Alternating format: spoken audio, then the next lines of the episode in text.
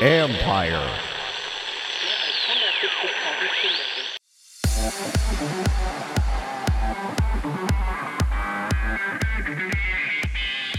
Streamlining the conversation has always been a fantasy. When they look at their audience over the sort of 24 hour news cycle, the seven days a week, they're like, look, it's great. Instagram, I can post content. But whenever it's game day, I kind of, there's no way I can interact with my fans. That's Nigel Eccles, co founder of the fantasy sports platform FanDuel, on his latest venture, Flick. This is the Future Sport Podcast. I'm Bram Weinstein.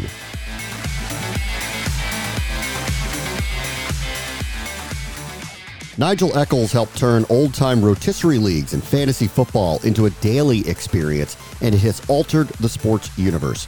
It's a massive business. It completely changed how fans interact with games and how content providers present sports.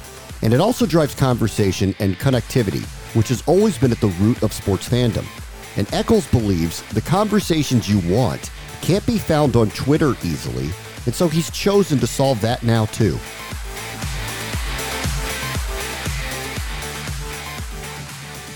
Our guest this week is one of the most successful entrepreneurs in the sports tech space, Nigel Eccles, who is one of the co founders of the wildly popular fantasy platform FanDuel, whose newest venture, Flick, is a live group chat platform for sports influencers and their fans, and they just completed their Series A financing.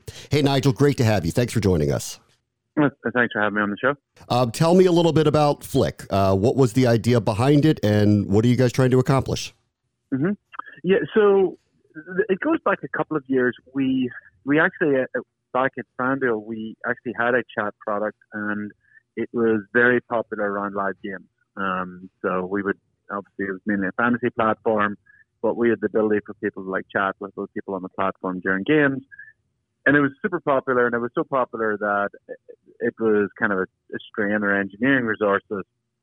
And in the end, we decided to shut it down, focus on the fantasy side. And really from then on, I always thought, wow, that was such a cool product. It'd be great to really do it properly. And so that's the idea behind Flick, which is we want to create a place where fans can hang out together during live games and chat. So, for example, World Series last night, um, uh, I was in one of the, the baseball uh, chat groups, you know, chatting uh, about the game as it was taking part. And that's essentially what Flick is about. It's a place for to hang out with other fans, chat, get their reactions, follow the score uh, during the game. So, how does this differentiate? I mean, clearly there are a lot of spaces that are out there where fans could connect and engage with one another. What about Flick will differentiate itself?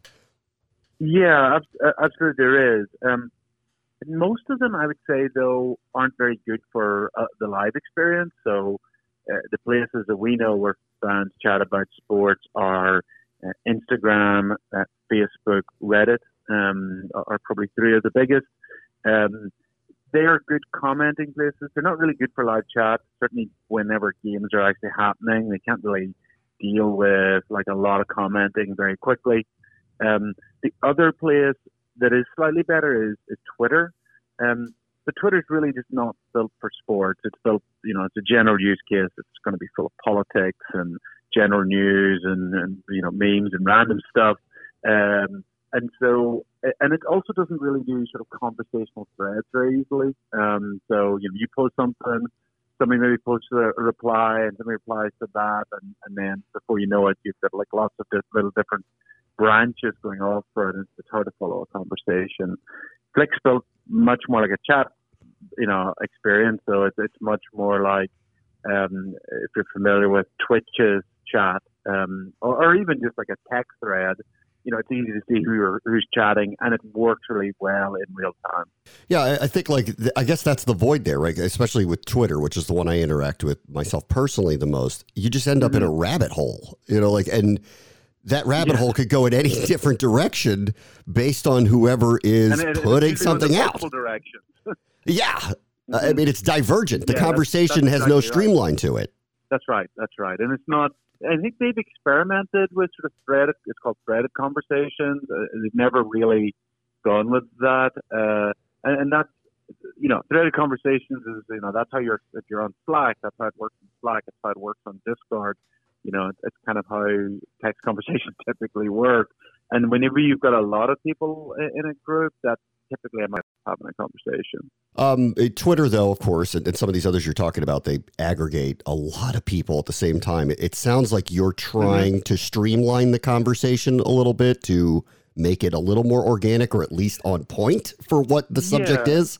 That's right. So Twitter's obviously got huge reach, and that's really good and, and also really bad. Um, what we try to do is create groups around uh, particular influencers around particular teams.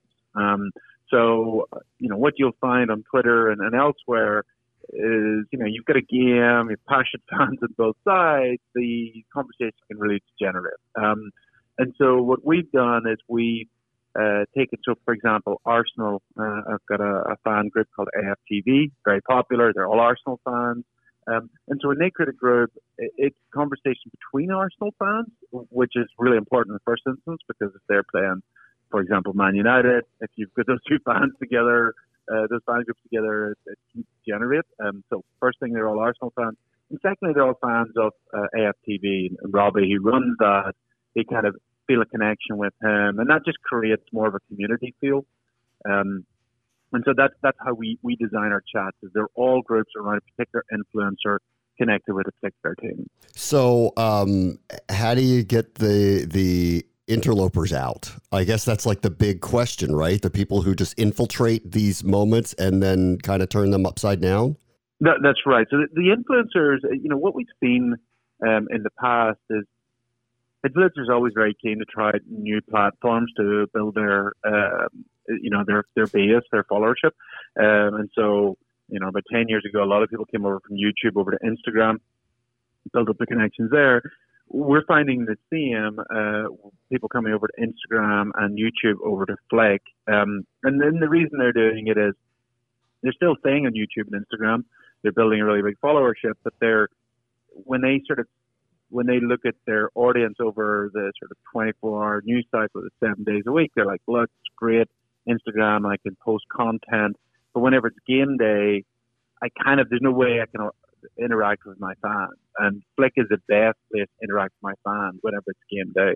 Um, is the idea somewhat like a like the magic of, of texting was the text chat in that it was your friends you could kind of enclose the circle and you could have this kind of organic conversation it's like everyone's tried to broaden this you know but it, as we've already discussed it gets out of hand very quickly because the the larger the bubble mm-hmm. is the harder it is to control the conversation, yeah. which keeps the engagement. So I don't know what the trick is, but maybe you guys have figured that part out. So, um, so big, big's not like it's not that um, they can still be really good. Like we have groups with over, um, like the example that AFTV one, they would uh, on days have over ten thousand people in the group, like active users, um, and it's it's super busy, right? It's noisy. You're not going to read every comment but it's lots of fun. You kind of get it's a little like being in the stadium. It's not like you can talk to everybody in the stadium, but you can get a feel of what the mood of the crowd is. Uh, yeah. Um, and so that's that's what we we should have done. So they can work as long as they sort of feel part of a community. Having ten thousand people who are like don't have any connection with each other, that's a total mess. But if you have them, they sort of feel a connection with AFTV, they feel a connection with the host, then they're going to be better behaved and they you know, and you'll have a, a civil but noisy group. How I describe it. Can you kind of take us through the business and how that works? With, with just bringing people together to mm-hmm. speak about a common, you know, interest, whether it's you know soccer with Arsenal or another sport or, or anything else, really. What's the monetization plan of just having those people engaging with one another? Yeah, absolutely. Um, so uh, we work off a couple of models. This is for the host. Um, one model that we work with is uh, there's a tipping model. Um, so whenever uh, what and this works really well with some groups is uh, the users uh, can buy pixels and then they can use them to tip the host uh, for creating the group and running the group. And some of our top hosts have made you know thousands of dollars uh, through tipping. Um, that's one model another model that we're introducing uh, later this year, early next year, is integration with sports betting. Um, and so we will integrate odds from our sports betting partner uh, users then can create a bet, go and bet with the partner, um, and then uh, and then sort of track their bets. And that and we basically revenue share uh, with uh, with that partner. Um, and that generates another revenue stream. So you'll have a preferred partner with whoever that may be, William Hill, MGM, Caesars, yeah, whoever so it may be. We, have actually we've already done that partnership. So that's MGM in the US, and then another. Actually, it's the same company. It's called uh, GVC in the UK and Europe. And so you're looking at this partially as, and I think this is kind of the growing part of sports gambling, is the in-game betting, correct? That like you've got this community, they're That's together, they're yeah. all engaged, and the lines are changing very quickly, and there's all these moments, and you've got mm-hmm. an easy click through. That's right, and it's it's a really interesting one because we actually think, you know, similarly, we think there's a gap for it's social for in-game for just sports fans who are not bettors it also is like a gap for betters, which is betting really is a social activity. If you, for most people, right? Like if you if you don't have the social aspect, it's not nearly as much fun. Like sitting betting in your own is sort of a sad experience. And we sort of feel that betting online doesn't really capture that yet because you know I can go to the sports book, I place a bet, and then you know, I kind of watch the event, but I, I don't. It's not easy for me to share it with a group of people um, who are watching the same game, and so that's something that we're developing within these groups. Is that a really easy way for people to see who you're betting on, what your position is, um, and when you win, then you can share it with the group. We, we actually think that makes betting a much more fun experience. Yeah, so you're bringing the sports book to the virtual world, which has been essentially I, I, I, mean, and that's what fantasy did on some level. I mean, it really, it really kind of did pre all the legalization yeah, yeah. of gambling. Yeah, that's that's right. And you know, I, I always make the joke is that like imagine going to Vegas, um, and and you know having a, a weekend gambling, but now imagine it that you're going by yourself, and not allowed to talk to anyone else. It's like it's, it's kind of fun, but it's not nearly as much fun as it is in, in a social setting. And so that's you know, the, the, the second scenario where you're you're doing this betting and it's just by yourself, that's that's online sports betting today, uh, where it's like, yeah, you had the bet, you know, maybe you can tell a few friends, but it's just it, they don't they don't make it easier. We we want to make it really easy for you to be able to see, share, and, and chat to other people about your bet. Yeah. Um, you know, I want to go back um, for a moment because here we are today talking about this very new version of social interaction and online betting and how it's all integrating. And obviously, that had a lot to do with legalities, at least in this country, as things kind of change. When you were creating FanDuel, did you foresee this coming, or, or how far down the line did you foresee that this is kind of the area we would end up in?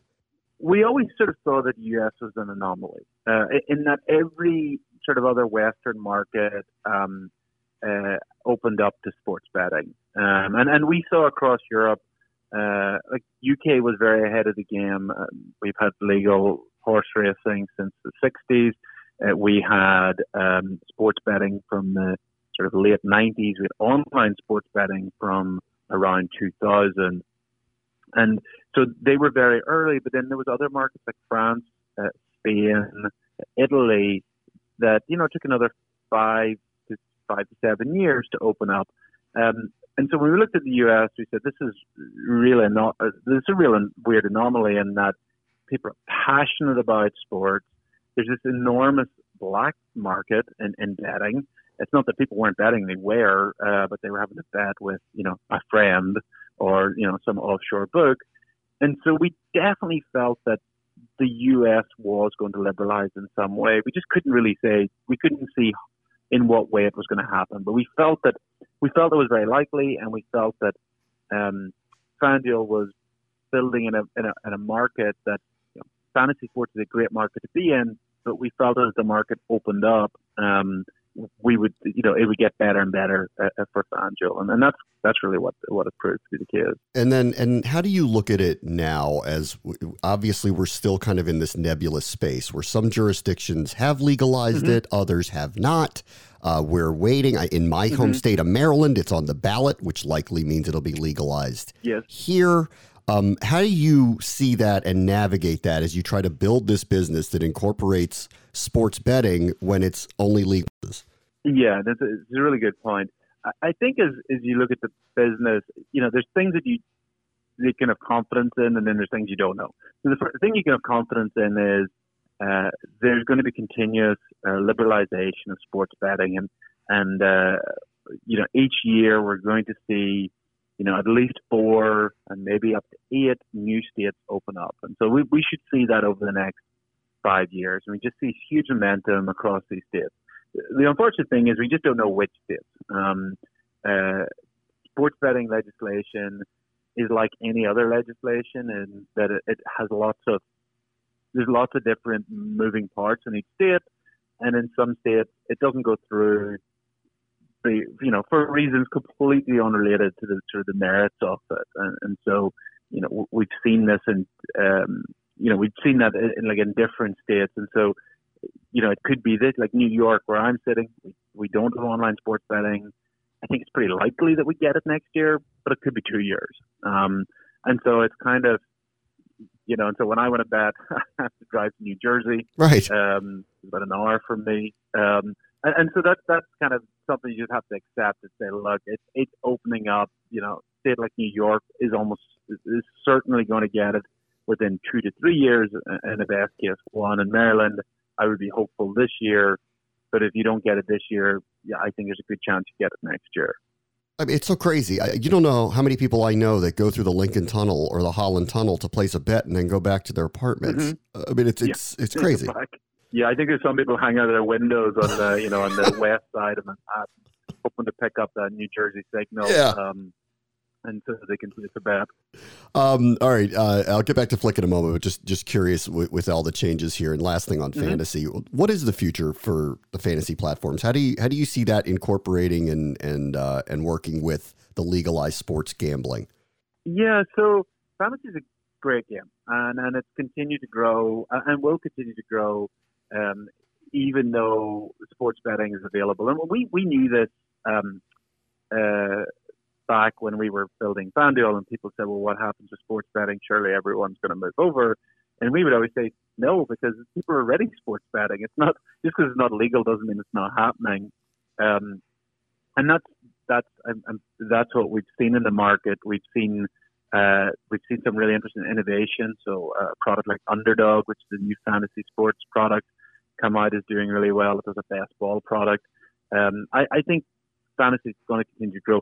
Fantasy innately is a much more sort of social game. Um, it also is for a lot of players a lot more sort of statistics driven, um, in that they really kind of you know want to analyze down at a player level. Um, so I, I, think it'll continue to grow and evolve. Uh, uh, uh, you know, alongside sports betting.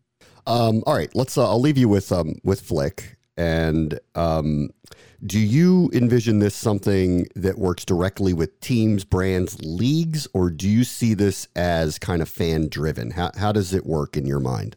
Yeah, so we we personally we've always been very focused on it being fan driven. I will say that we've uh, really only in the last few weeks have started to get a lot more teams reach out to us, and what they're seeing is, you know, they're looking at it to give the example of the NBA. I think the NBA sort of hoped that they would have at least part of the season with fans in the stadium. I think now they're realizing that's just not happening. Um, uh, that they're going to have to look at the 2021 season and fans will not be in the stadium. And they're worried about a number of things. They're worried about uh, losing revenue from those tickets, but they're also losing connection with those fans. Um, and so they're coming to Flick and say, look, we would love to do something with our fans that allow them to have some of the sort of social experience of being in the stadium, even though they can't be. And a, lot, a number of them have done stuff through like sort of Zoom and Teams, sort of for like video.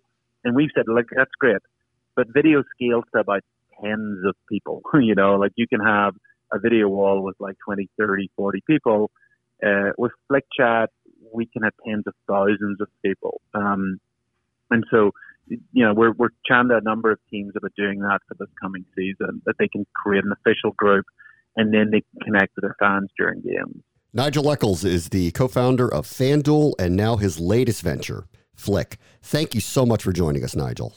No problem. Thanks for having me on. On the next Future Sport podcast, Baron Davis has gone from hoop star to tech star. being an investor, being an influencer, you know, what that what that looked like in real time, you know, with a real company. Um, and so, you know, I think that kind of really propelled me to say, hey, you know, if I can find more deals like this, then, you know, I can do a lot better than my agent could. The former NBA star's latest venture is Unest, a financial service app aimed to help people save for their futures.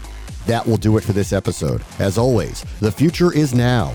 This is the Future Sport Podcast. I'm Bram Weinstein.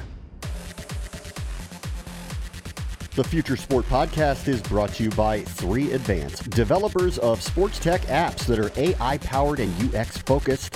So if you're looking to create some apps for your startup or your sports biz calls for some artificial or business intelligence, you should check out 3 Advance. They're incredible. Go to 3advance.com. That's the number 3advance.com.